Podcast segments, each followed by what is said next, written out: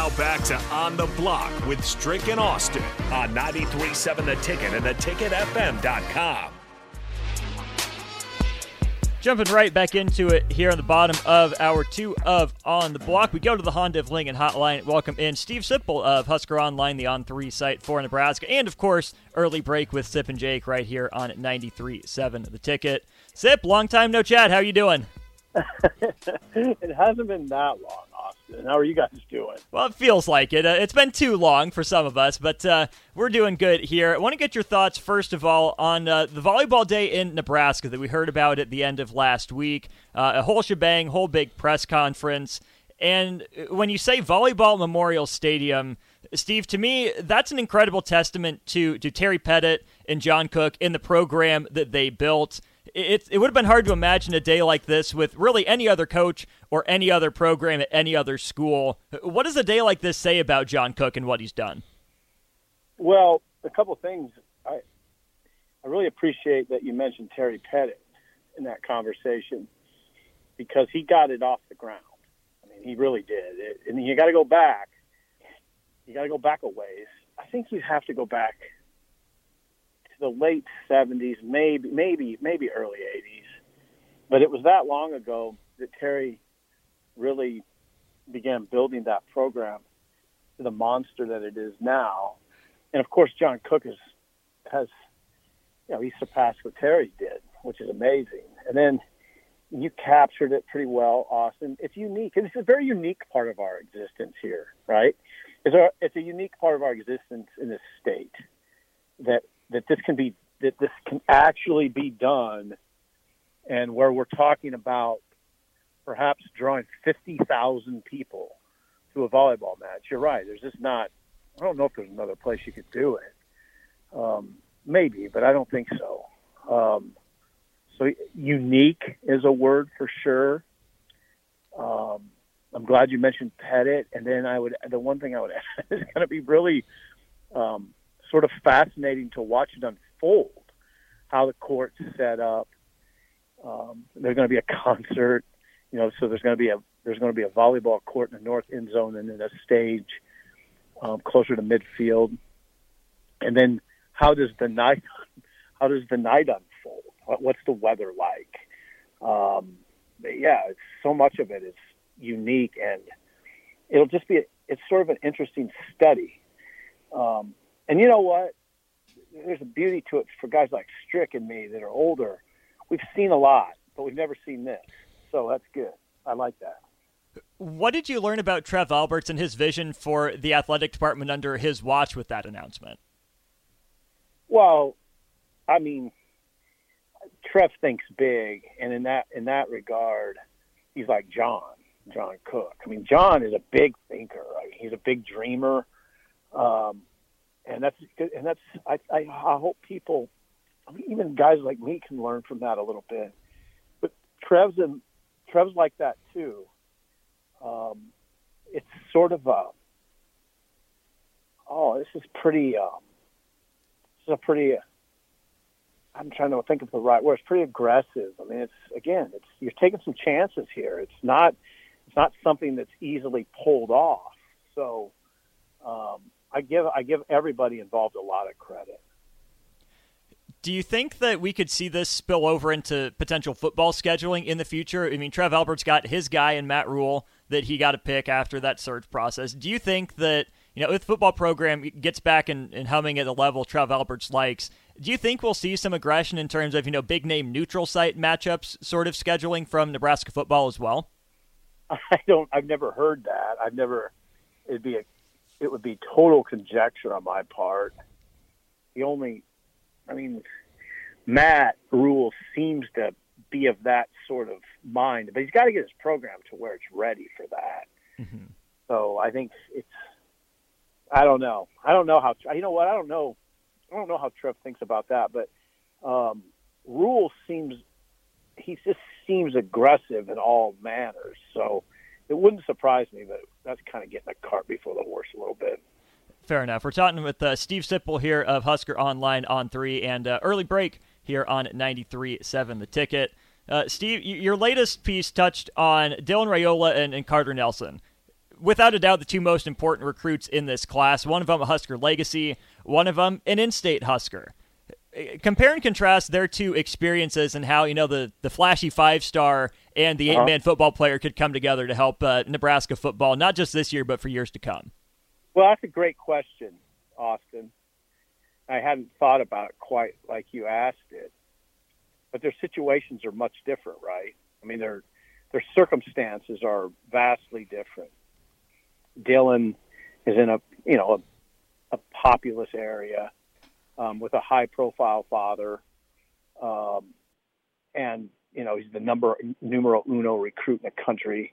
Um, you know his dad's financially secure, played 14 years in the NFL, and then and then so he everybody knows who he is, right? Dylan. Um, college football knows who Dylan Raiola is. A lot of it, not all of it, but a lot of it. And certainly we do in this in this market. Now, on the other hand, you have Carter Nelson and Ainsworth up in the Sandhills, where most people just don't venture. You know, they, they don't get there. They don't know who he is. Um, they know a little bit more now because he's got that number one ranking for the state of Nebraska. And we did a we did some stories on him and put him on video, and now there's his profile. His profile grew a little bit, um, and he's fascinating. And it is sort of fascinating that Dylan could be throwing to him. Um, they are. They're integral. And you know what? You know what? Another interesting. No, there's one parallel. I don't know where they're going. I don't. I don't right. know if Nebraska can get them. It's because it'll probably be close on both of them. It's not. I don't look at either of them and say, "Oh, this is a slam dunk." There's a lot. It'll go. It'll be close, and um, that's my feel for sure for Dylan, and it's kind of my early feel for Nelson. I'll tell you something about Carter Nelson. He plays his cards really close to the vest. If you notice, if you watch any of his interview, if you watch his interview we had with him, or if you just talk to him yourself, that or talk to his father, who's his basketball coach, they don't tip their hands at all. And, and you know what? Schools are coming from all over the place now. Uh, last I checked, you had 27 Power Five offers at Alabama. You know, Notre Dame flew in. Marcus Freeman flew in to Ainsworth, the Notre Dame coach. So, um, I, it's Rhule and his staff.